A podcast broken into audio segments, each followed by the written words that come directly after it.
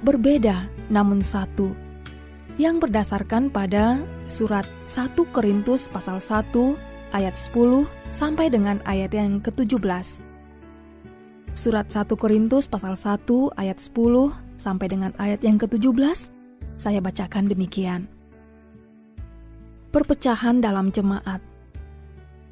Tetapi aku menasihatkan kamu, saudara-saudara, demi nama Tuhan kita Yesus Kristus, supaya kamu seia sekata, dan jangan ada perpecahan di antara kamu. Tetapi sebaliknya, supaya kamu erat bersatu dan sehati sepikir.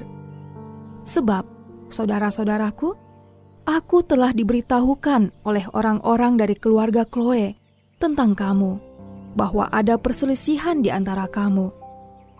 Yang aku maksudkan ialah bahwa kamu masing-masing berkata, "Aku dari golongan Paulus." atau aku dari golongan Apolos, atau aku dari golongan Kefas, atau aku dari golongan Kristus. Adakah Kristus terbagi-bagi? Adakah Paulus disalibkan karena kamu? Atau adakah kamu dibaptis dalam nama Paulus?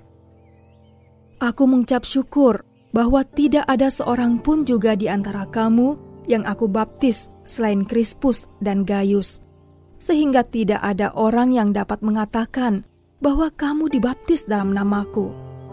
Juga keluarga Stefanus, aku yang membaptisnya. Kecuali mereka, aku tidak tahu. Entahkah ada lagi orang yang aku baptis. Sebab Kristus mengutus aku bukan untuk membaptis, tetapi untuk memberitakan Injil. Dan itu pun bukan dengan hikmat perkataan, supaya salib Kristus jangan menjadi sia-sia.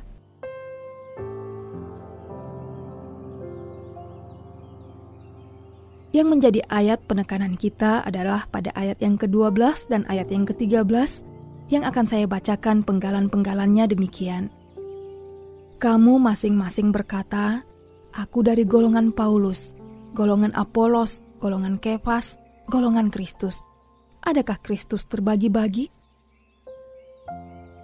Sebagai realitas sosial, gereja itu ternyata bermacam-macam dan berbeda-beda.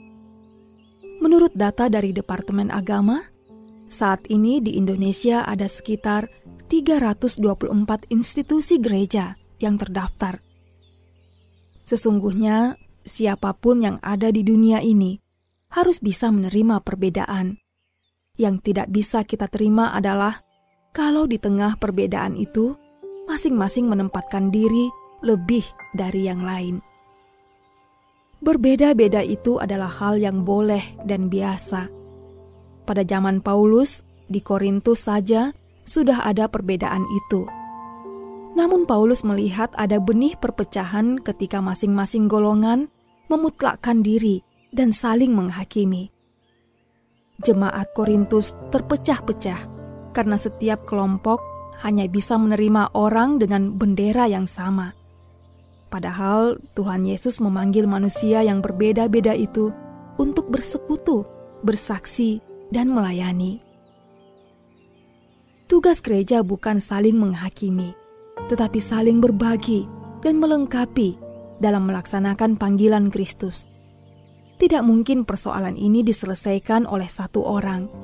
Demikian juga, tidak ada satu gereja pun yang dapat menyelesaikan semua persoalan yang membelit dunia ini. Saudara, berbeda bisa menjadi berkat ketika perbedaan tidak dijadikan sebagai bahan pertikaian. Agar terhindar dari ancaman pemutlakan atau pemusatan pada kelompok, Paulus menasihati kita untuk menempatkan Kristus sebagai pusat kehidupan gereja untuk kita renungkan sebagai refleksi. Jikalau Tuhan Yesus adalah pusat, berarti kita masing-masing bukanlah pusat.